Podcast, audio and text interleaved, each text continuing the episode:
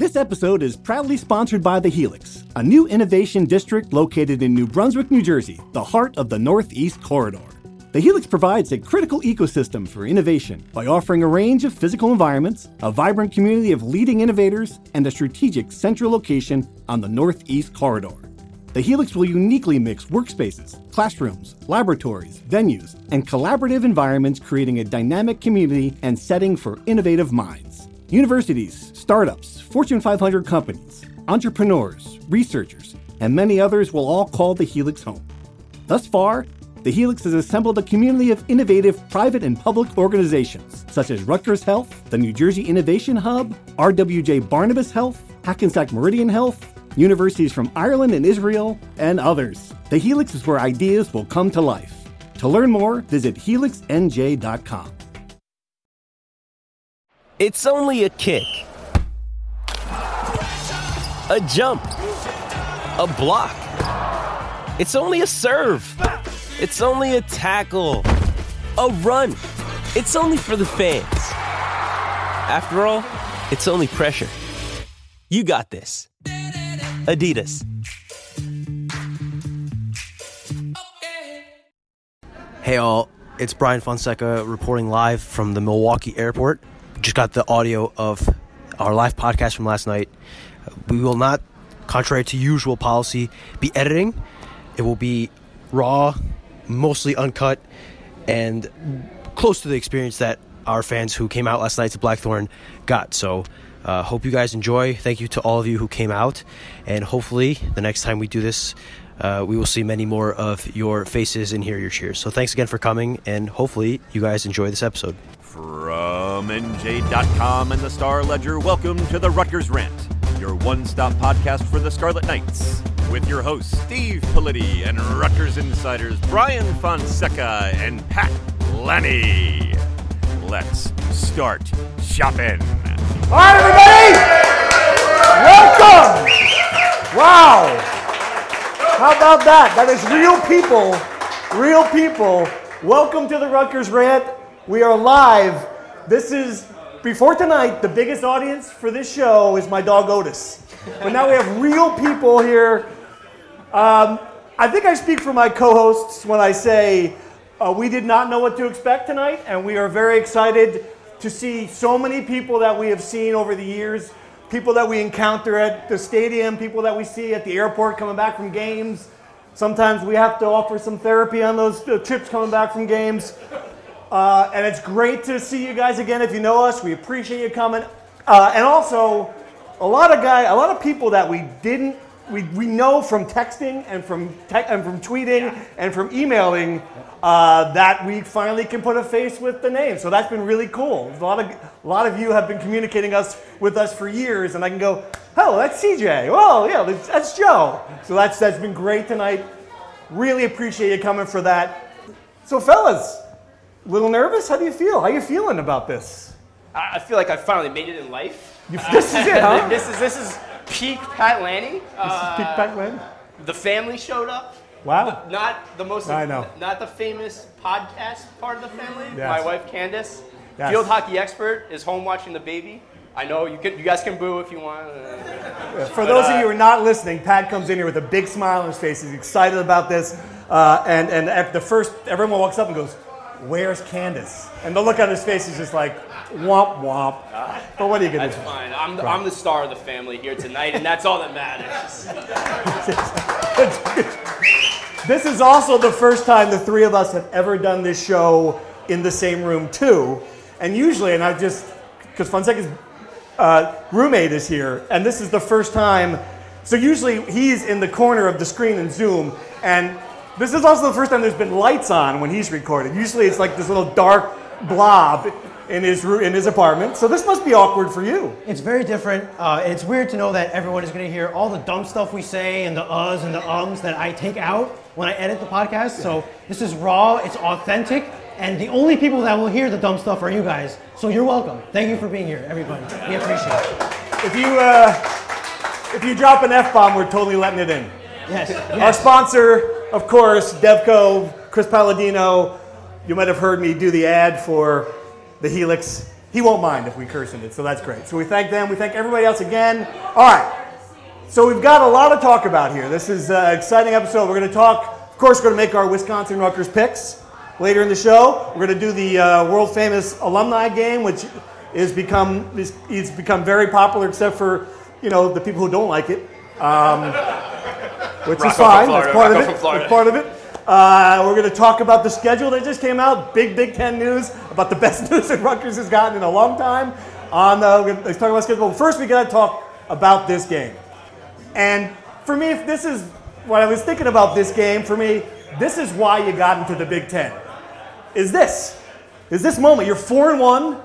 You finally feel good about the direction of the team. You feel like you have a competitive team. You've seen it in four, five games now, and you're going on the road and you're playing one of those teams, right? The best way I can put it, you're playing Wisconsin. You're playing in Camp Randall. You're playing the school of Ron Dayne. You're playing a Rose Bowl champion, a pedigree program on the road for a chance to see if you guys have reached that level. And that to me is what this is about. Has this Rutgers program gotten to the point where it can compete against Wisconsin, where it can beat a Wisconsin? I, want to put the pads on right now and run out of the tunnel. this this is it. the way you fired I'm me going to be right in the locker. Schiano's going to bring me in. I'm going to fire up this guy. I feel good about that. Steve, that How was like it? the best intro we this could have like- possibly done. this is So like Rudy. Kudos to you. Yeah, that Oh, was that's it. Good night, everybody. That was incredible. It's over. Politi, Politi is officially a big game player coming out for the big game of the podcast. I think, you know, we talked about this a couple times already. It's an opportunity for a signature win that Rutgers hasn't really gotten in a long time. I asked you guys over text, uh, our text subscribers, where would this rank among the great wins? I would argue this would not rival Louisville because you can't beat Louisville 06, but it'd be definitely up there. I mean, like you said, iconic stadium, iconic team. Uh, they haven't really won a game they're not supposed to since being in the Big Ten, right? I think that's fair to say. They haven't won really a big road game in the Big Ten outside of the COVID year. So all the stars are aligned for Rutgers to finally break through and kind of emerge on the national stage. Basketball has done that, football hasn't. It's all a matter of can they, will they? And what do you think, Pat? Sure. I, I would I would preface this by saying they did arrive. There was a moment when Rutgers arrived on the national stage. We weren't around for it. We were still in. Uh, I was in elementary school, but Rutgers has been on the national stage. You guys can all attest to that. Elementary school? no- What? seventh grade, Louisville. Yeah. but um, yeah, that's uh, kind of crazy.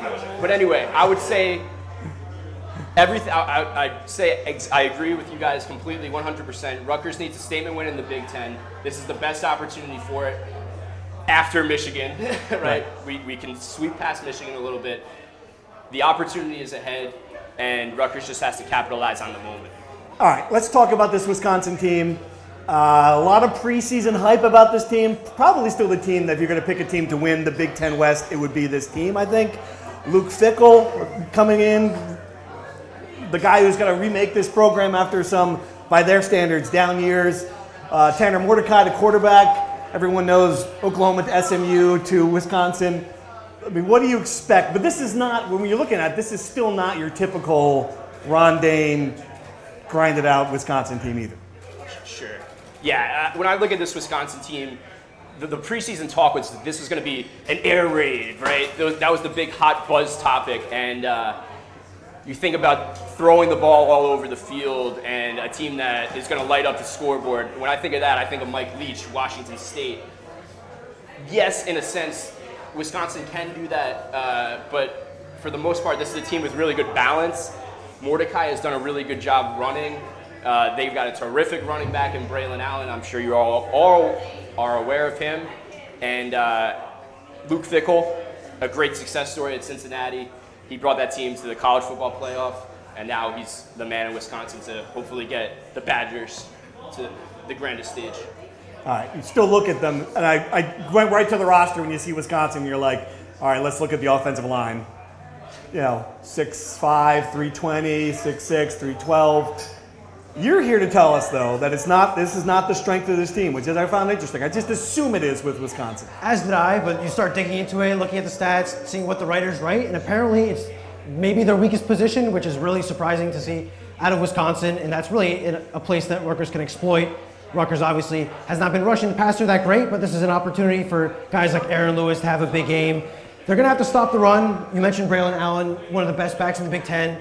They usually have a one-two punch. Their second guy, Chez Mellusi, broke his leg, so he's out for the year, which is a big issue for Wisconsin because they're going to have to establish the run to be successful. If Rutgers can make a long day for that offensive line, prevent them from running, force Mordecai to throw the ball, you really put Wisconsin in a tough spot offensively. So I think that's a big key. And then on the other side, I think their defensive line, if the offensive line is their worst position, defensive line might be their second worst, which is good for a Rutgers offensive line that's been really good at protecting Gavin Wimsatt. Gavin Wimsatt, if he has time, has shown he can be effective. He's going to be, have to be effective against Wisconsin. Their strength is probably their secondary, which is almost having two interceptions a game. Again, we've talked ad nauseum about how Gavin Wimsatt's been great, not throwing interceptions. This is going to be his biggest test. That's the biggest thing that Rutgers needs. They cannot beat themselves. They cannot have Gavin Wimsatt start throwing interceptions. Uh, I think he can avoid it, but that's really, I think, the, the area where this game can be made or broken for Rutgers. For me, for me, a lot of the optimism comes from me watching the Michigan game, and I know they lost that game 31 to seven. I get it, but it was really when, when you when you start looking. I've seen that game so many times. When you're watching Michigan playing, you're like, you knew within like three minutes, forget it. Like there's just a mismatch on the line. I like the way that certainly you thought the defensive line coming in was going to be good. I like the way the off- offensive lines played. I know they're still rotating eight to ten guys. It's not going to, I don't think it's going to be a mismatch in the trenches like it's been in the past. Certainly not. Rutgers has come a long way in the trenches. We knew coming in in the preseason that the defensive line was going to be great. The big question was, was the offensive line going to be great? Pat Flaherty, the assistant coach, has done a terrific job. Like Steve says, they're rotating eight to 10 guys to great success. Uh, I think when Coach Schiano talks about the offensive line, he's just as shocked as we are. you know, like we were we were concerned, but to those, to their credit, Hollin Pierce, all those guys, Curtis Dunlap, they've played terrific football, yeah. and Rutgers has really run the ball really well. All right, so let's dive into this. What does Rutgers have to do to, to win this game? We talked about Gavin Wimsatt we've gone back and forth, and every week we get a hundred emails about is he the, is he ready for this moment? I mean, look, the positions he put, the, where he was last year compared to where he is now, night and day. He's not getting sacked. He's not turning the ball over. You know, he's still though not making the consistent throws a lot of the time too. Is he? You think he's ready for uh, to face off against a good secondary, against a, a, a, a defense that certainly is going to be a step up from what they faced? I think so but I'm not sure if he's going to have to make those big plays. I don't think this is a team that you have to go. I know Pat talked about going shot for shot with them, and you might have to do that. Right. But you might be able to beat a team like that with the, the chip shots, especially if their defensive line is not very good, not getting pressure on him. You can kind of nickel and dime your way down the field. You're going to have to hope that his, his running backs uh, kind of have a big game. Sam Brown might be back, getting closer to what he used to be. Kyle Monangai, Aaron Young, getting back to form. They're going to need that, and they're going to need Gavin too more than make the big plays, because you're right, he really hasn't had many explosive plays. They just need him to not turn the ball over. And as we talked, this game is probably going to go down to the wire, down to the fourth quarter. I think we all kind of think that's going to happen. If he's in a position where he has to drive down the field, as we talked about on Monday, is he going to be able to do it? I'm still not convinced of it. I think he's a lot closer to doing so than he was last year. I'm not convinced of it. I think that might be a big moment in the game, and he might have a chance to prove us wrong. I'm not quite ready to say I think he can do it. I'll just add when I think about Gavin Wimsatt, I think about a, a sophomore who has really grown before our eyes, or, or your, your eyes mostly. I mean, think of the steps this kid has made from last year. Last year, he threw more interceptions than touchdowns. He was all over the place. But with Kirk Ciarrocca, they've simplified the offense for him and really just made things better for him overall. And he's really he's really grown.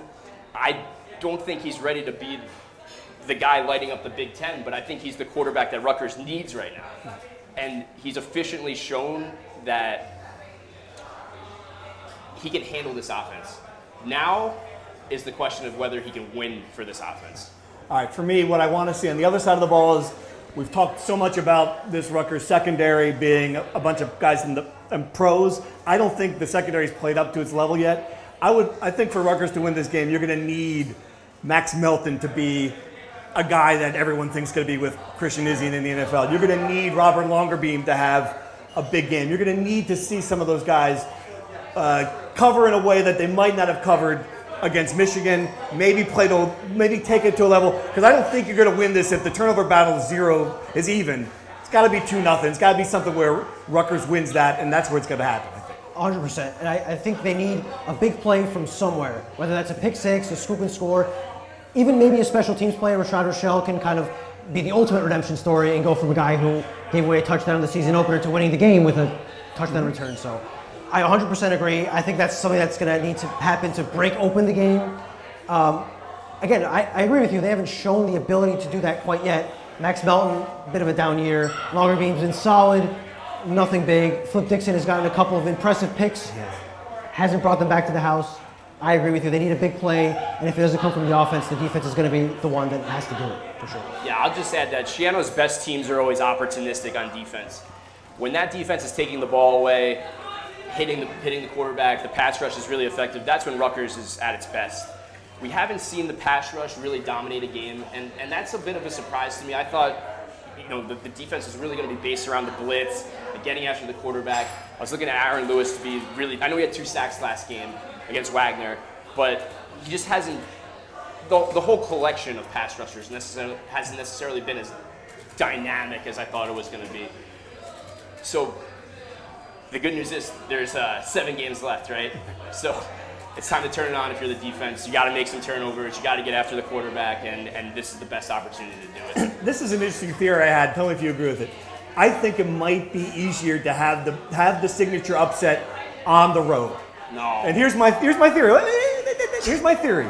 There's less pressure. You're not playing in front of the home crowd. You don't have all the anxiety of knowing your family's there, girlfriends, tickets, stuff, crowd, all that. When you go on the road, you're just with. There's just 80 of you. You're with. You're on. You're in the hotel. You head into the tunnel. I don't know. I think there's something to be said for this happening away from Piscataway. You disagree? Tell me why. I disagree because I think home field advantage in college football is a legitimate factor. Think of the Rutgers night game even this season. That place was rocking uh, against Temple. Certain the, the student section was incredible. The lights, everything. I, I think when you have that kind of atmosphere, it really makes a difference. So that's why I think special moments happen in environments like that. Just think about Louisville, USF. It's always the crowd has some sort of factor, and I think on the road, I think you get a little bit more jittery. That's why I, I feel I feel the opposite. I, I completely disagree. Tiebreaker. I agree with Pat. Uh, Of course you do. Camp, I- of course. Camp Randall's an iconic stadium, big crowd. They have to jump around. They play Build Me Up Buttercup, really gets the, flo- the juices flowing. And historically, all of Greg Schiano's iconic wins have all come at home. I can't remember a huge upset on the road. I don't think Rutgers has had a road top 25 win since the 40s against Harvard, I believe. I believe so. I really do. So Is he making that up? Does anybody know what he's? We've got an audience here. I- what was the biggest? What is the biggest Rutgers road win in recent memory? I, At what? Penn State. In what year was that? 1988. 1988. I wasn't born yet. Tennessee. Oh, Tennessee. Of course, the big win over Tennessee. That was in 1981. That was 1981. I was not born yet. Arkansas was Arkansas, Kyle Flood signature win. Absolutely. Gary Nova, Kyle Flood. Those are three big ones, Arkansas wasn't ranked. right? Arkansas wasn't ranked. Princeton, 1860. Okay. That was at all. That was home. Um, that was home. Those are three big wins on my on my ledger. Well, how about this century? This century, okay.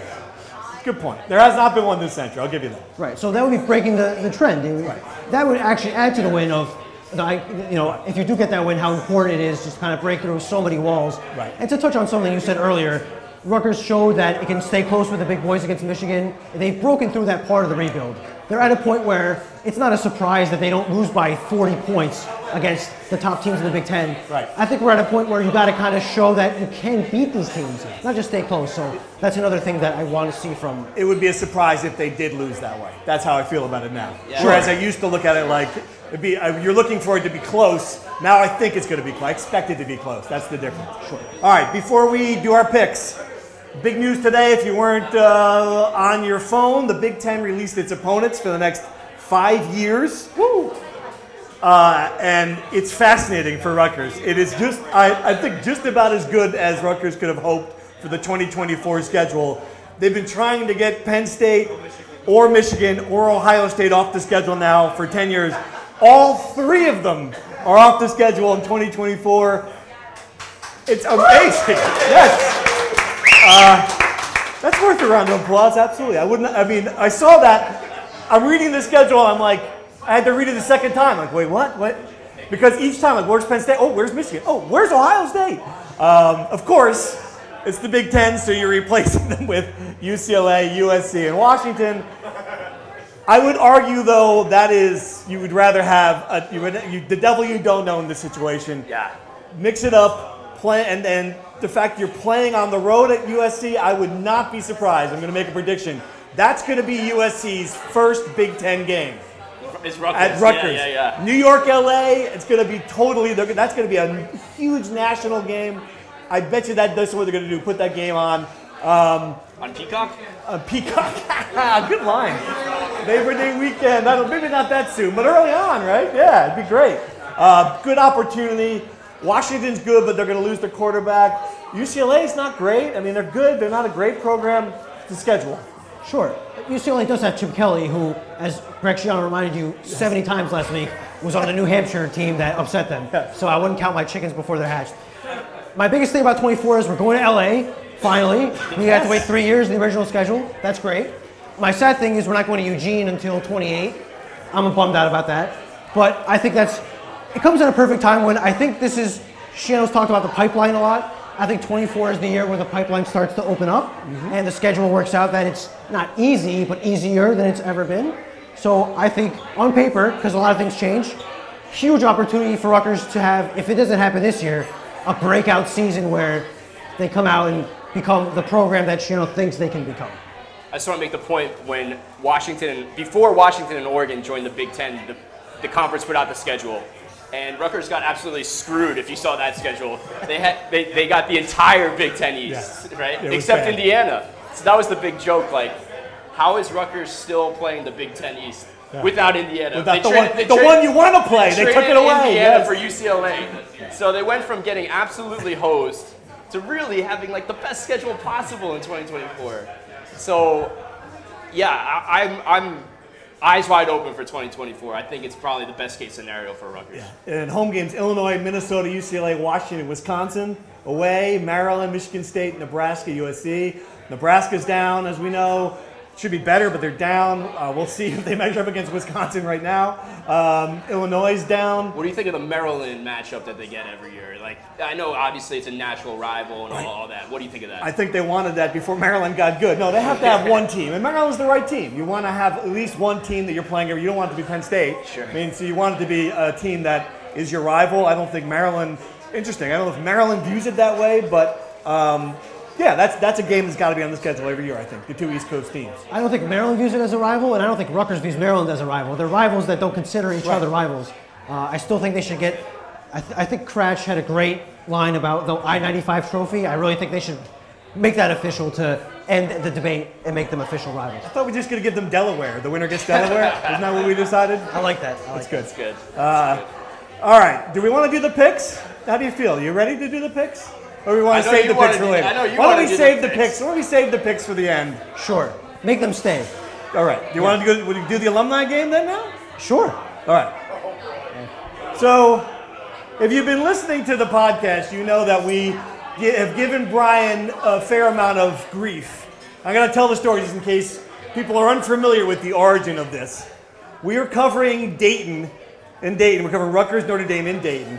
The game ends, if you remember, double overtime. The game ends at like 1 a.m. We have a 6 a.m. flight out of Columbus. So the two of us aren't exactly fresh as a daisy.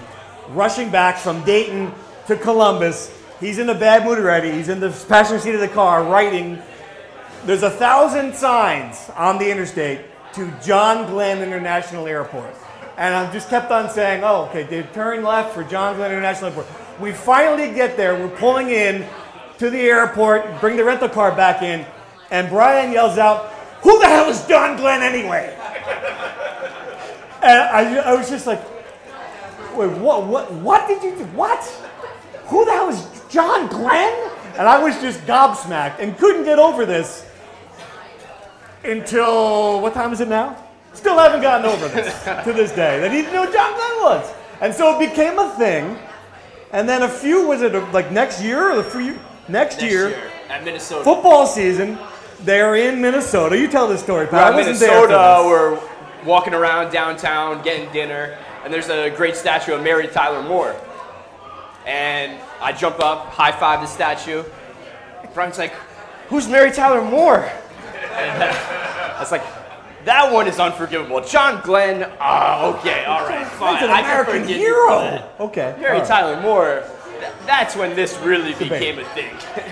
So the origin story is important here. We decided that this year, because Brian's a good sport, that we would quiz him on alum, famous alumni from the schools. And this is what we've been doing each week. If you're unfamiliar with this, um, the origin story, I'm gonna say the origin story is important this week. Just keep that in mind. oh, We have five, so we're gonna give him five alums.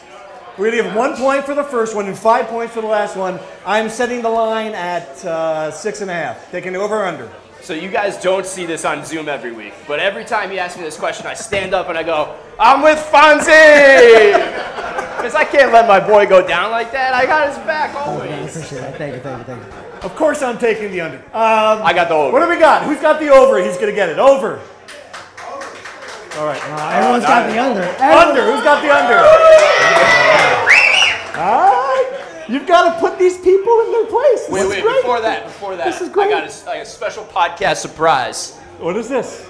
I didn't know there were surprises. Oh yes. The official basement Pat Lanni this is what Lanni wears during the podcast. Pumbaa you can't see his either. Here you go, buddy. He's in Nutley, New Jersey, and he's dressed like uh, Paulie Walnuts for the podcast every week. How do I look? This is good. Good.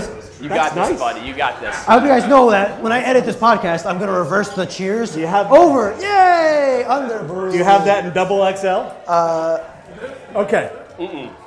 So you get one point for the first one. As always, the first one I, I should hope, I really hope, you really, you got to get the first one. All right, ready? Sure. Can you tell us who Wisconsin alum Dick Cheney is?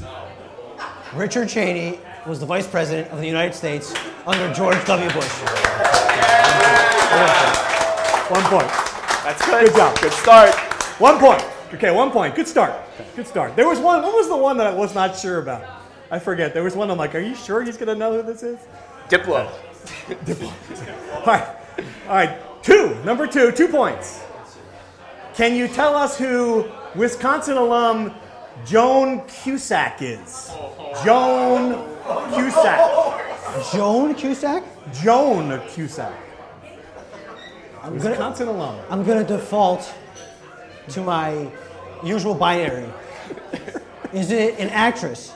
Yes, it is. an actress. Do you know perhaps What show? Who she might be related to? I, I, I know the last name. I know it's a man, obviously, and I know it's an actor. Uh, not John, is it? Yes, John Cusack. All right, okay. Okay. What was he? What was John Cusack in? John Cusack. What was John Cusack in? Every movie made from 1987 to you know, like, right, yeah, till, till now. Yeah. Okay. Okay. Say anything. He held up the boombox and Oh say yes, anything. yes. Know Okay. that? Good job. All right, two for two. Turn the laptop. Three I can, see, I can points. see the laptop. Turn the laptop.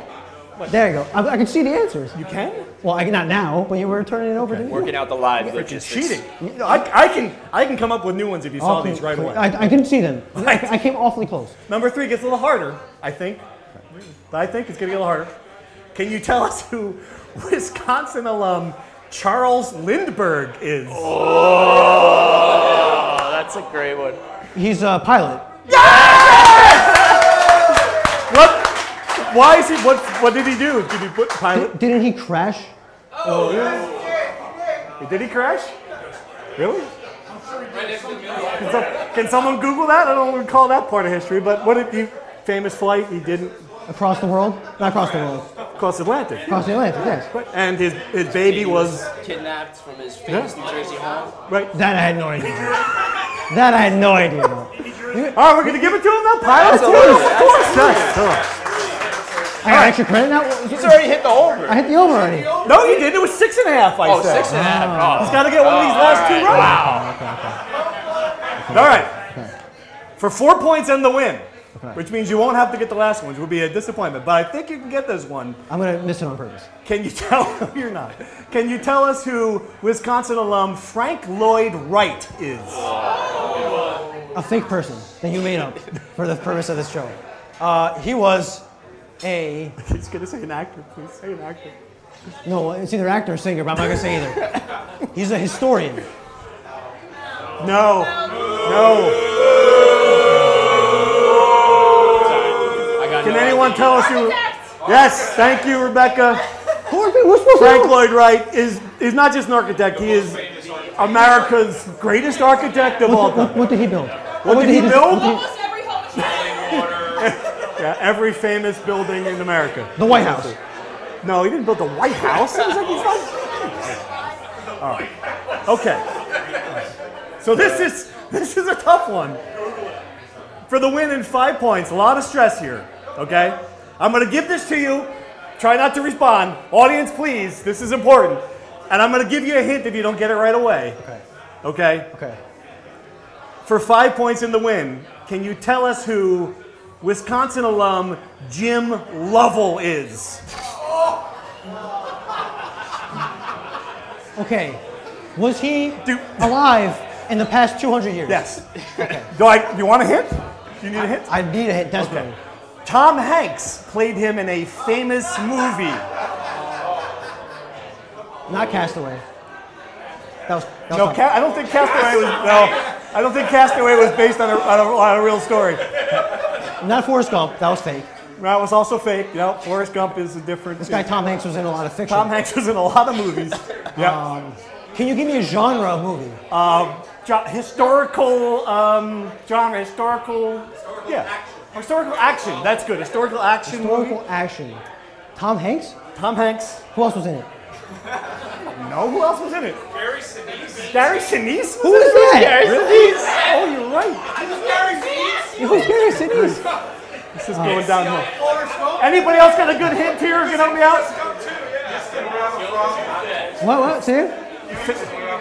Famous line, Houston, we have a problem. He was an astronaut. Yes! Yes, he was! Yes! The second astronaut! There it is.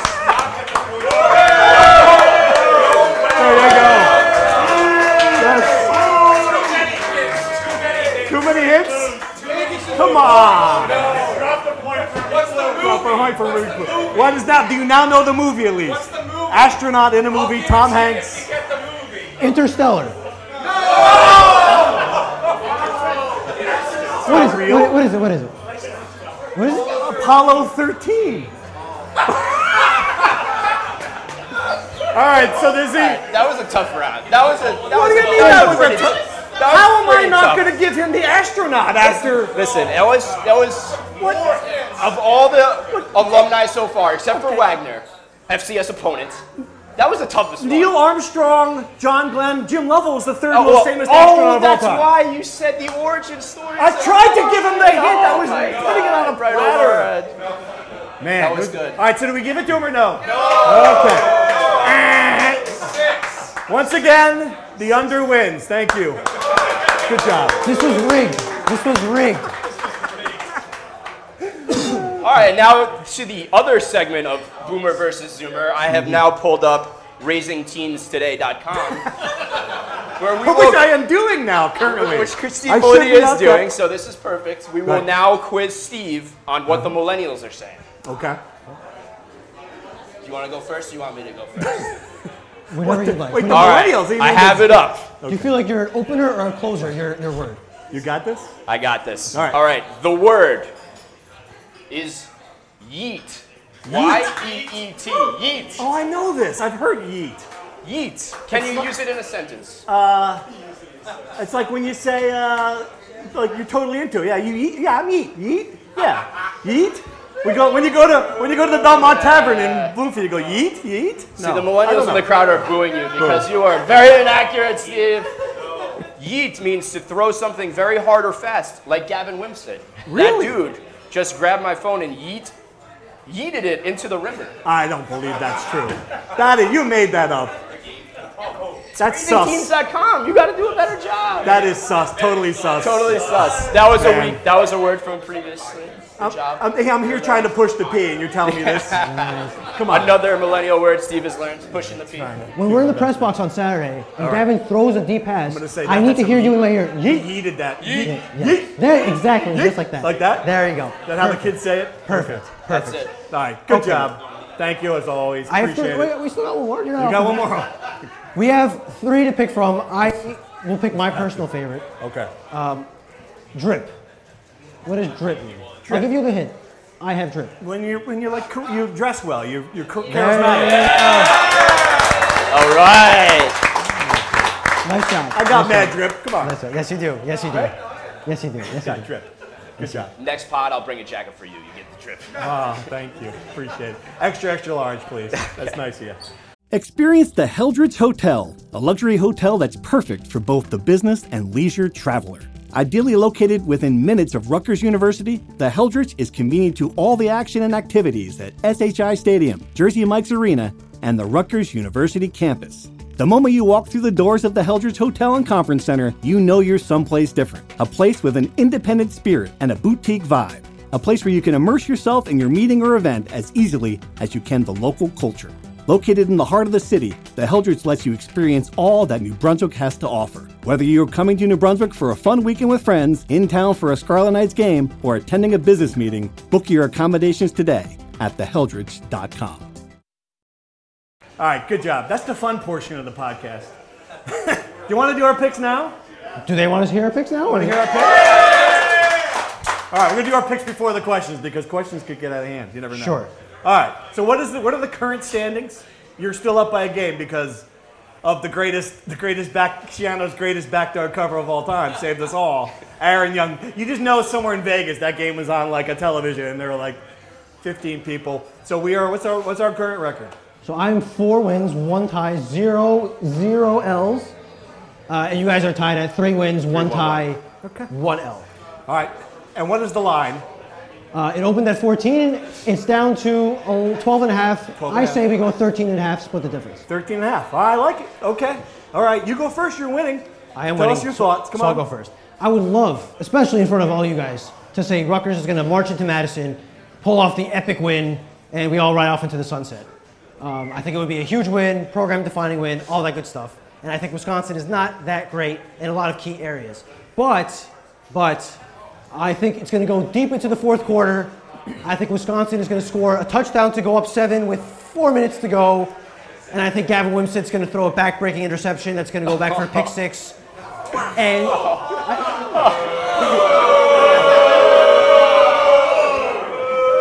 the, What pos- a prediction. the, po- the positive spin, the positive spin. You're not pushing any P here. I'm man. not pushing any We've P. got a room full of people. that's what Wearing makes, scarlet. We've given them beer. That's why they should be fine with my point. Also, the score will look a lot worse in the game. So, I got Wisconsin 31, Rutgers 17. okay. You're picking the cover too. I'm picking the cover. All right. Okay. You are in first place. People got to listen to you, I guess. Zero losses. All right. Zero. Why don't you go next? Okay. Sorry, Rutgers fans. Oh, I can make this a little more succinct. Wisconsin, they can throw the ball all over the field. Rutgers hasn't proved they can stop the pass to a high degree yet. I think this is just a bad matchup. Rutgers can't score in droves. Rutgers is a methodical offense. I don't think it has that quick strike that it needs to hang with Wisconsin. I see the Badgers putting up a lot of points in this one. I'm along the same lines as Brian, going Wisconsin 30, Rutgers 20. Rutgers covers. Hmm. This is why everyone hates you two. That's all I got to say. This is it. All right. Well, let me just say about this game. I wasn't going to travel. Kevin Manahan, my boss back there, is like, Are you sure you're not going to go? What if they win? And I'm like, You know what? What if they win? You're right. So I'm getting on a plane tomorrow night because I think sometimes things happen in sports you can't explain. I think this is going to be one of those instances. We're going to be walking out of that stadium saying, What just happened? Think, they're, think this program is due. I think I like the fact it's on the road. I like the. I think Wisconsin's overrated. I think they're early on. The early on in the rebuild. Early on. The rebuild. I'm going Rutgers 17, Wisconsin 16. Give me the big. Someone, this guy, throw me out of this place. Someone throw me Straight up points to the audience.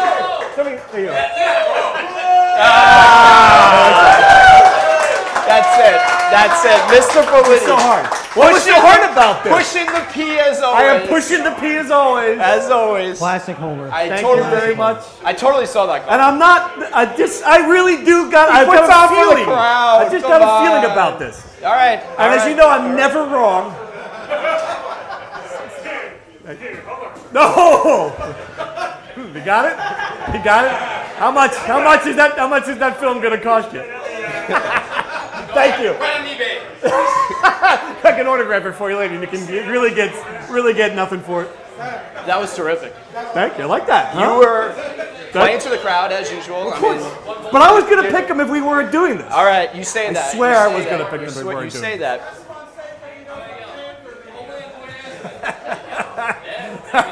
All right. One of the audience questions now? Want to try Let's it? do it. Let's All right. do it. So we have a microphone up here. I have three beer tickets left. So the first three people who ask a question get a ticket.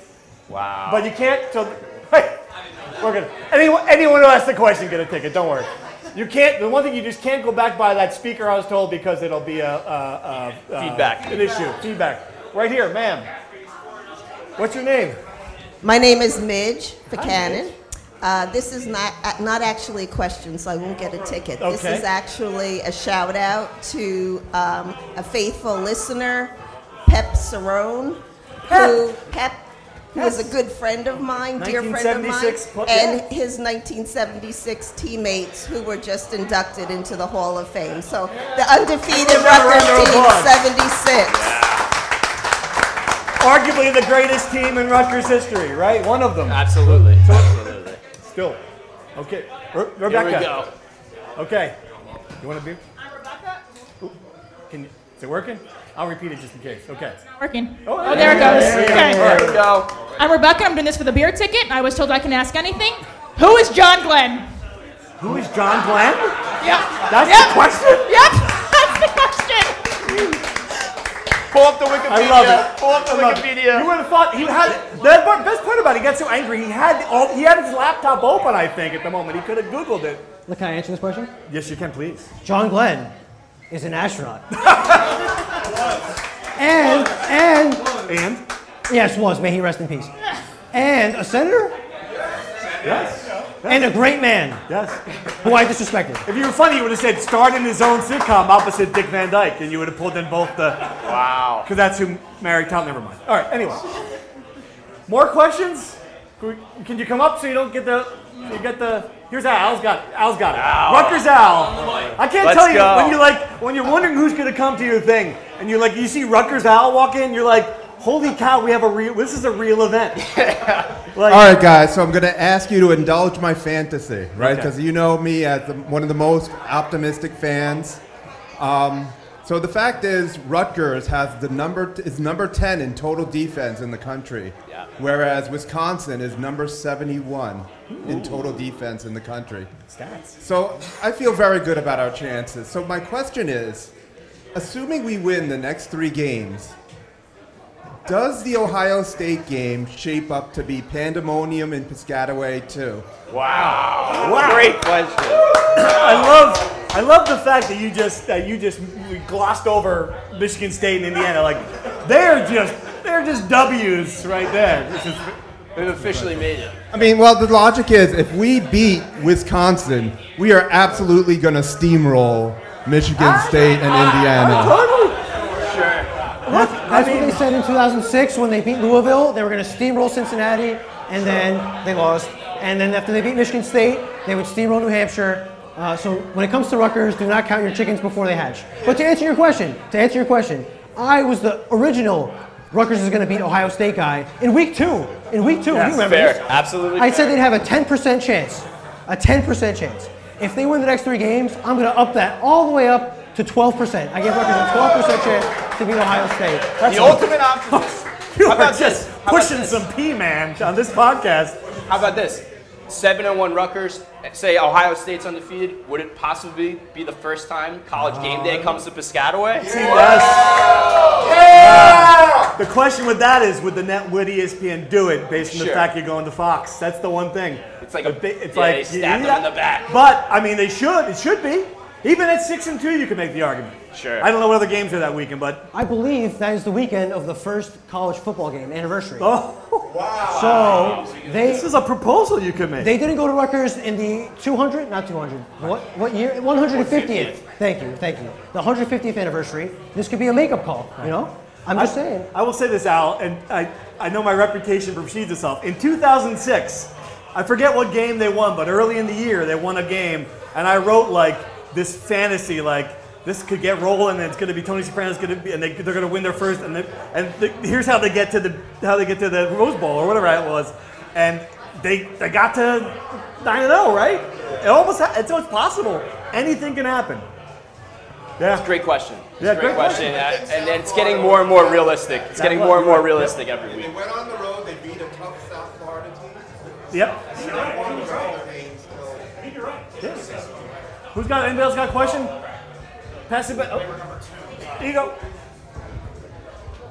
I feel like Mac Jones following Tom Brady after Rutgers out. It's an all new on, situation. So, switching gears, after you've seen practice, are they a tournament team? Are they a bubble team, or are we just praying for the NIT and a three seed and not losing in the first round again? Ah, good question. You've been there a couple more times than I have. You were immediate. A lot of optimism about basketball. What do you think? Are they a tournament team? I've seen them twice. I don't take too much away from practice. It's a bit of a different atmosphere than playing in a game. I think there's too many new faces. I think they lost too much talent. I th- I'm being very optimistic today, as you can tell. I think they lost too much talent. I don't think they replaced it adequately. I don't think they have enough shooting. I think the playing fast thing is a little too overstated at this point. I think NIT is probably their ceiling. Maybe they're in the bubble race in February in, on paper, but I would say I'd be surprised if they made the tournament. Boo! I'd be surprised if they made the tournament. I think this is a transition year between the old guard and then obviously in 2024, if all goes to plan, they'll have the top five recruiting class and become the circus in Piscataway. So, so sorry to be pessimistic, but I would be very surprised if Rutgers makes the tournament this spring. But I've been wrong many times before with basketball, so think, who knows? I think there's a couple for me. It's a couple factors. I think if, if Mag is it gets back as quickly as they think it will, that's a big deal. Uh, I think for, if Fernandes, they all raving about him at point guard. If he is as good as they think he, and Cliff loves him. If he is as good as they think he is, there, I think they've got a chance. And then is Gavin Griffiths going to replace what Cam Spencer gave you? Is that good? Is he to be? You watch him, and I mean, like he is the. Re, I mean, he's like a real. deal. He can shoot. He looks like Mike Dunleavy out there. He's, you see him swishing NBA threes.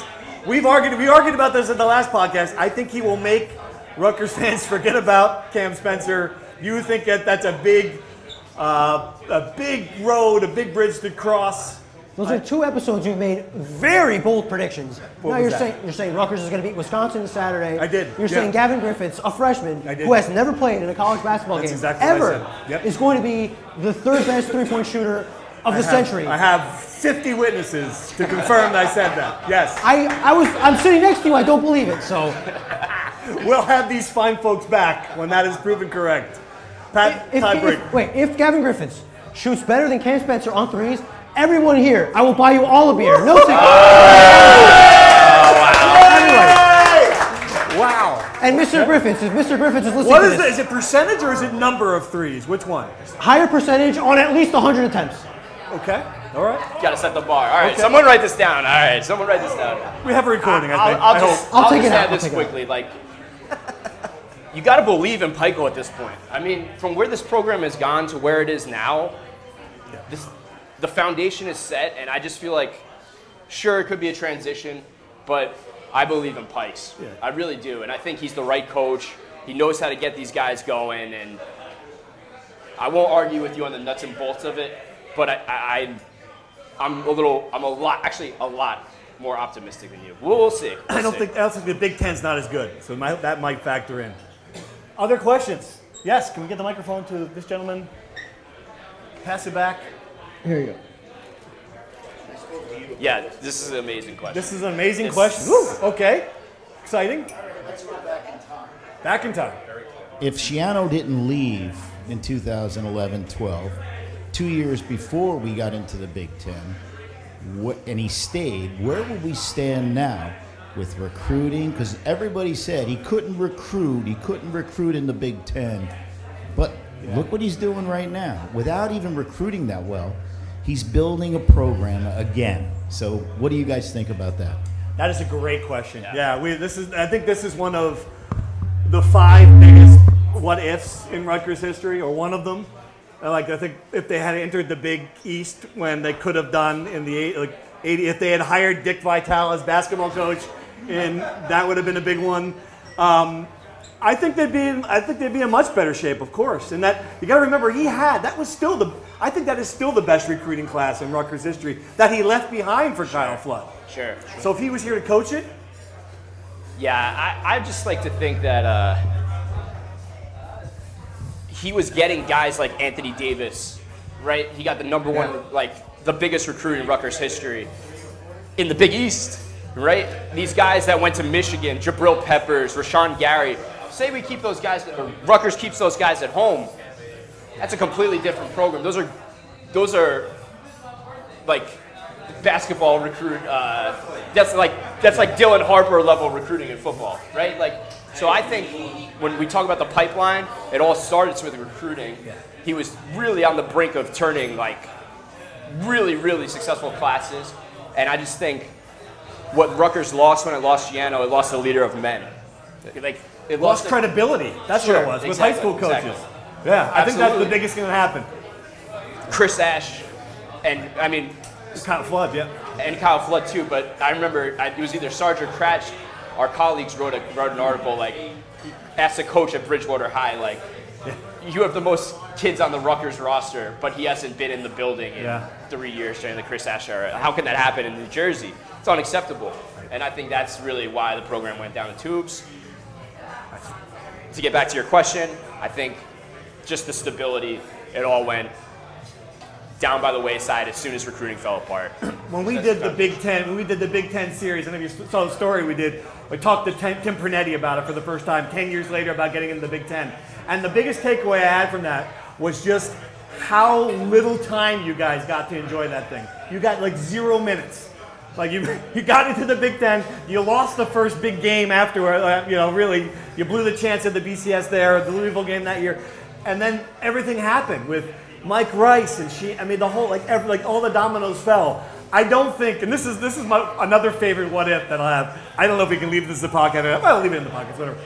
I do not think if Greg Schiano is still football coach when the Mike Rice tape came out, he would have been fired immediately because he's like the one guy who could look at Tim Pernetti and say, "Are you out of your bleeping mind? You can't keep wait until say, someone's going to see this tape." And that would have that would have eliminated. Think about the arc of history if that didn't happen, because then you don't you don't you don't get Tim Pernetti doesn't get fired. You don't get Julie Hermann. You don't get like the whole. I mean, that's when the boulder really started going down the hill. That's when the things just went. Yeah, I think to, so. To your point, Greg Schiano stays. I think it's gonna be definitely different. Absolutely. Great question. Yes. Um, t- mentioned earlier about the Big Ten scheduling news, um, but the Yeah. the Big the Big Ten also uh, had some things come out today. Pat Fitzgerald sued the Northwestern for 130 million dollars for Saw that, wrongful yeah. termination, and Mel Tucker's lawyers sent a 100-page letter to Michigan State. You know.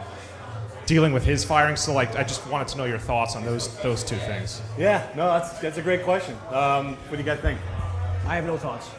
I I really have. I mean, Yeah. I, I, have, I have no thoughts. Yeah, it's it's uh, one of uh, scandals that I'm glad are not happening at Rutgers. Oh God. right? Yeah. Uh, just you think about the Mel Tucker situation. It's just despicable. Uh, I don't. The wrongful termination suit. It, it is what it is. My brother here is here. He's a lawyer. He could probably break it down for you if you want to meet him at the bar after. Um, I don't know how that works personally. Um, and the Fitzgerald thing in Northwestern, it just seemed like a snowball. that got downhill really Yeah. fast and just kept going and going and going. And then it was one team after another and one team after another. And uh, just caused havoc at these schools. I mean, think about Michigan State was probably, when you looked at that as a Rutgers fan on the schedule, that's a tough game. Mm-hmm. And you look at it now, Rutgers out, and you're already on to the next one, right? Like, see how fast things change. Like, and, and that's And that- reading those two uh, stories, the essentially the, the Fitzgerald thing, I think he's got a case. I mean, reading that story, like I don't know what he's right. Like what changed between you suspended him for two weeks, and you said, okay, great. At least with it like Rutgers, you suspended him for three games, and then people saw the tape and they're like, whoa, wait a minute. Like with Mike Rice, like I don't know what changed there to for him to get fired. I think he, I think he's got he's gonna get some money. I'm less. su- I mean, I'm less sure about. Oh, well, that's just a starting point, right? I am less sure about Mel Tye. I think that is just egregious level of.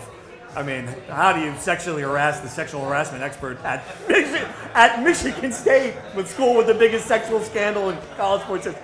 Yeah, that to me, that's amazing. Yeah, I can't imagine. You know what? Got the mic- We got one. I'm sorry. We got. So uh, switching gears uh, back to winter sports, the other the other men's winter sport, wrestling. Um, Ooh, wrestling question. So, so we have uh, preseason ranking came out. We um, we have eight in the top twenty, uh, Yeah. and three in the top ten right now. If I was to put the over under at All Americans at four, do you think that's achievable with the retooling that Scott Goodale has done in the offseason between injury recovery and portal and stuff like that? Yeah, I hope uh, our boss is listening in the back there for this wrestling question.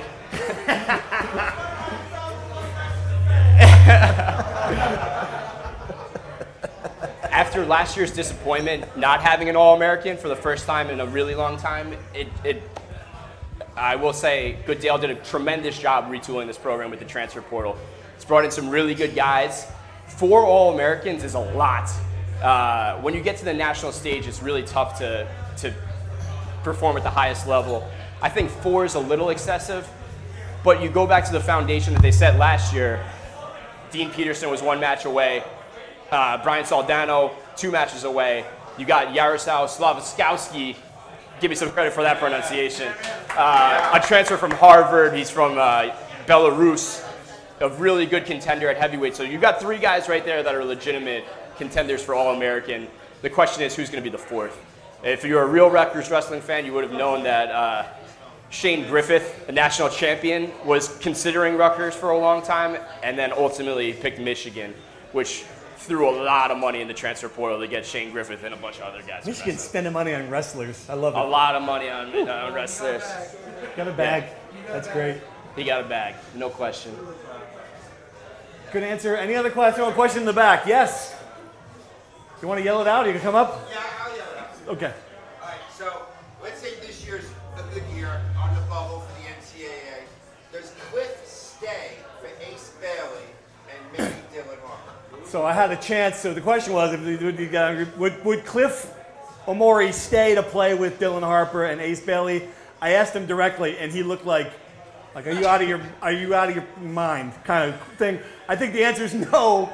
Uh, and it's, I understand it. Like he's gotta, like he- he's got to start his clock. If he stays five years, and he's a guy who's got to give it a shot at this point, regardless. I think he understands that. I think he was pretty close. Tell me if I'm wrong. I think he was pretty close to jumping in on a two-way contract, maybe.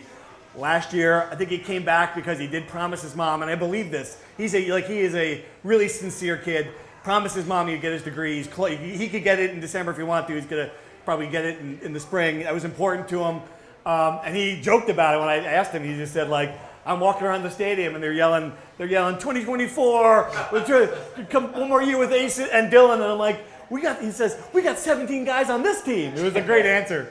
So um, I don't think so. Unfortunately, which would be great to watch, man. That'd be fun. It would be, and it's a position they could really. They, they have Lathan Somerville, who's a talented kid, but to have a ready-made center like Cliff come back, that would make that team probably a national title contender. Uh, I agree with Politi. I don't think it makes sense for him to come back. I don't know how close he was. I don't really think he was in the draftable field. Right. But what I'll say is that if you have a few hundred thousand dollars lying Yes. around and you want to donate, maybe he'll come back. Take him on a yacht off into international waters and have him do a video and for yeah. But this, I mean, I joke about that. I, well, I did wonder about that because that's something that I, that my alma mater would certainly do. They'd pay him two million dollars to stay, No like I, like. Kentucky would do. Absolutely. Yeah, that's still that is interesting. Is it just the prospect that, that he's he won't come back because he's such a good NBA prospect? He's gonna be he, this year. He's gonna prove he's legitimate NBA ready. That's the big. He's just ready for a professional career. I think uh, what else can he learn? I think that's a part of it. And you eventually have to give it a shot, you know. And I think he's heard from, and I think he's heard from the NBA teams that like him. Like I get the sense the Nets really like him and see him as a developmental guy. I don't know that that one more year in college is going to change that. Like, what's he going to show this year that's going to make them think, all right, you stay for another year in college. As we'll take you fans, there." we're hoping he has another average season. One more year. Good question, though. Yeah. Yeah. I'm glad you answered that question honestly. Like that. Yeah, it was that- good. That's really good. He good. could have, he could string, you give him credit. He could string you guys along, like maybe, and it would be just a miserable thing for everybody involved, right? For sure. He's pretty. Uh, I'll leave that off the podcast. yes, Lanni Blood, Flesh and Blood, Lanni but not Blood. Candace Lanni, so not. It's still not as exciting. Close enough, but uh, with, without me, there'd be no Candace. Okay, you guys don't like it. I don't know if it works or not. Question, uh, Tim from Philadelphia. This is an all-sport question, and we just touched upon it a little bit. Speaking of money, now with the inclusion of USC, UCLA, Oregon, Washington, UC is, as a better fit for maybe the schedule. But how does Rutgers compete with these teams in the NIL space across all sports when you have somebody like Caleb Williams coming into the Big Ten that's making $4.7 million a year in NIL and says, I will stay in college because I can make more money? That is the that is the big that is the big question with everything in college sports. Yeah, absolutely. Not only can Rutgers does Rutgers want to compete in that space? Do you want to be in a situation where you've got a payroll like Ohio State's going to have? And that's like fascinating to me, you know, because there are legitimate. I put Michigan in there now too. Sure. There are legitimately like five professional. Oregon's going to be in there. There are like five professional teams that are going to have payrolls that are yeah out. I mean, outrageous. Of course, my brother would ask the question that stumps me. That's how it goes most of my life. but um, yeah, I just I, I do worry about that. If I'm if I was a Rutgers fan, I would worry about that because I know the collectives are doing their job. I'm sure you guys are pushing on the front lines to raise money for Knights of the Raritan and, and all the and the other collective out there. It's just how do you compete with Nike money or how do you, at Oregon? How, how do you compete with that when you're not getting these giant, giant, giant donations? And I think Rutgers also has a problem. Like, are we are we building facilities? Are we build? Are, are we are we going after players? Like, are we playing the shady game? I think there's a lot, a lot to unfold, and it's just a really until. Uh, I don't know if you guys are following like the NCAA leg- the, the legislation and federal government, the, the way that like the way that the government is trying to regu- regulate NIL is incredible. Like this is the level it's reached that the government has to put in laws to figure this out. Like that to me is mind blowing. And until there's some sort of like clarity, I don't think there'll ever be a really good sense of Rutgers is going to compete on this level with Oregon, USC, Ohio State. We should have some Home Depot money. Uh, yeah, you're right. You're right. You're right. You're right. I do think that the more success that they're getting in basketball and football as the programs build, there will be more enthusiasm, which will lead to more people donating. Uh, I just agree to your point that Nike and whatever USC has, the LA market, I just don't see Rutgers ever, barring Home Depot guy and all these other alums that have neglected athletics for the entirety of this university's existence, barring them coming into the picture or barring one of the new alums finding vitamin water like St. John's had. I just think it's a difficult space. You're gonna have to find the edges somewhere else. I think Greg Schiano's been doing a good job of that, as well as trying to get every penny possible together. Uh, but I just don't think, if you're trying to compete with them dollar-wise, I just don't think that will ever, ever happen. I think the biggest fear right now in the Hale Center is if this team goes seven and five, or even better, if this team has a really good year, that it's going to be a farm system for those programs. And Greg Schiano said it. He, I think he spends half his time on NIL stuff. Yeah. I think it's like something he didn't expect, and it's a big question. Like, what's going to happen to? And we're not talking about like you got lucky this year. Like, I because a guy like Max Melton. He didn't need the money. He's a, he's a, he's a Jersey kid. He wanted to stay. He wanted to stay at Rutgers. Aaron Lewis's mom, with the situation there, he wanted to stay at Rutgers. Your best players were not. Sam Brown got hurt. Like you, your best players were not actively looking like the basketball situation, which went the other way in football. So it's going to be a really fascinating offseason, I think, if this team does do what we think it can do the next seven weeks. Good question. Good question. Any other questions? Yes, sir. The microphone. I'm gonna hide over here. Um, hi, Mike. Um, Hi, I know Mike. you, Brian. Mike. Um, uh, two things. One thing, there's gonna be a partial solar eclipse at the kickoff of the Michigan State game. I think that'll be really cool. I don't know if it's a good omen or a bad omen, but I think it'd be something cool to look up. Um, with eclipse glasses, not not with your eyes. Um, but with the way that the schedule changed, obviously Rutgers fans have been very patient with Greg in terms of the development of the team and the record, and I think rightfully so. How does the new schedule and the way that it's worked out change expectations for the football team and for Greg as the coach? And also, what's happened to the Death Star? That's that's good. Which one do you want to take Star Wars first? reference Yeah. for the dark side of the defense. Right there you go. Uh, yeah. What do you think? I think, uh, I mean, it probably accelerates expectations because the 2024 schedule that we talked about before, where it looked like it was impossible to get six wins, now that you're playing a much easier schedule, people are probably going to expect a bowl rather than hoping for a bowl. So, Right. uh, I don't think that'll impact the patience people have for Greg. I think he has pretty much a very long leash. You know, uh, I think he would have to do something very bad, have like two 0 and 12 seasons in a row to be in danger of being fired. But I do think people are going to expect, especially the way they're playing now, more success earlier. Yeah, I completely agree. I think uh, this season, and like, talk about the the best way that this team has grown and the, the what what has changed, and every win gets more and more important. They build more and more confidence, and I, I just think that Greg has the floor is higher now, and you beat Wisconsin, the floor gets even higher. You get on this little run, it gets higher, and I just really think that. Uh, next season, when you look at it, it sets up nicely for Rutgers, and Yeah. your your expectations do change. I think and if, even if they won't admit that publicly, like Of course. you ha- you do start expecting like this team should be six and six. You can go down the schedule and look at it. It would be uneventful if that doesn't happen. When the original schedules came out, my response was that 2025 looked like it's the year. Now, yeah, yeah. now it flips for me because it just looks. And again, we're talking like just think about having this conversation two years ago, and we're like, oh, it's only Minnesota. Yeah, Minnesota like you know destroyed you a couple years ago. So the fact that you're better to the point where you can compete with those teams, and now you're not, you don't have Michigan, you don't have Ohio State, you don't have Penn State, which are just a level above everybody. I mean, I think that's got to raise expectations, no question. Sure. Definitely. I think you had a question back there. Yes. Love the shirt, by the way. Well, thank you. Yes. 2008 model. Yeah, I think so. Uh, so my question is actually for you guys directly, a little less about Rutgers sports per se, more about you guys working together. Politi, I've been reading you for a long time through all the people I've been working to beat, from Hutch to Lucci, Dan Duggan, uh, Dunleavy, et cetera, et cetera. Pulling some names out. Yeah. Yeah, yeah. So I want to know what you learned from the younger guys and what they learned from you. Oh, good question. Yeah. Thank you. What do what? do- Besides the, uh, the verbiage. You know. Yes, other, other, other than than what every, other than uh, uh, NASA's gr- NASA's greatest uh, figures. What, what have you learned from What have you learned from me? I don't, you want to take this? You want to We'll, we'll both take it. We'll both take it. I, I, I'll just say Steve, Steve truly is a terrific mentor. Uh, helps us with reporting, helps us with phrasing of our questions and press conferences, Yeah. helps us with our writing. I know I certainly wouldn't be here if it wasn't for Steve. And What about the expense, re- expense oh report yeah, an fraud? expense report. I I mean, you how this to do guy that? taught me how to do that. Marriott's. This guy, you didn't have a Marriott rewards didn't. account I didn't. I didn't. until I came along. That's important stuff. And now I have several nights saved up for vacation. Yes. I probably shouldn't admit that, but I What.